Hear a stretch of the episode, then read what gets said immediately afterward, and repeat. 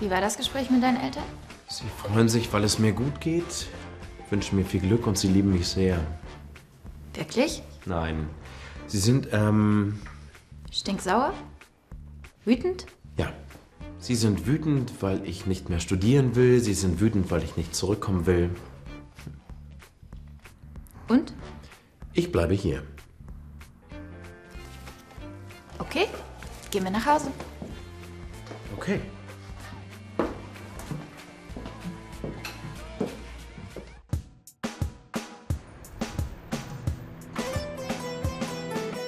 Ich muss zur Bank gehen, weil ich ein Konto eröffnen will. Sehr gut. Du musst dich jetzt um vieles kümmern. Ich kann heute nicht zur Bank gehen, weil ich zu Lisa zum Sprachkurs gehen muss. Um wie viel Uhr musst du zu Lisa? Ich gehe um elf zu Lisa. Dann kannst du danach zur Bank gehen. Das schaffst du. Mhm. Hier. Dein Willkommensgeschenk. Damit geht's schneller.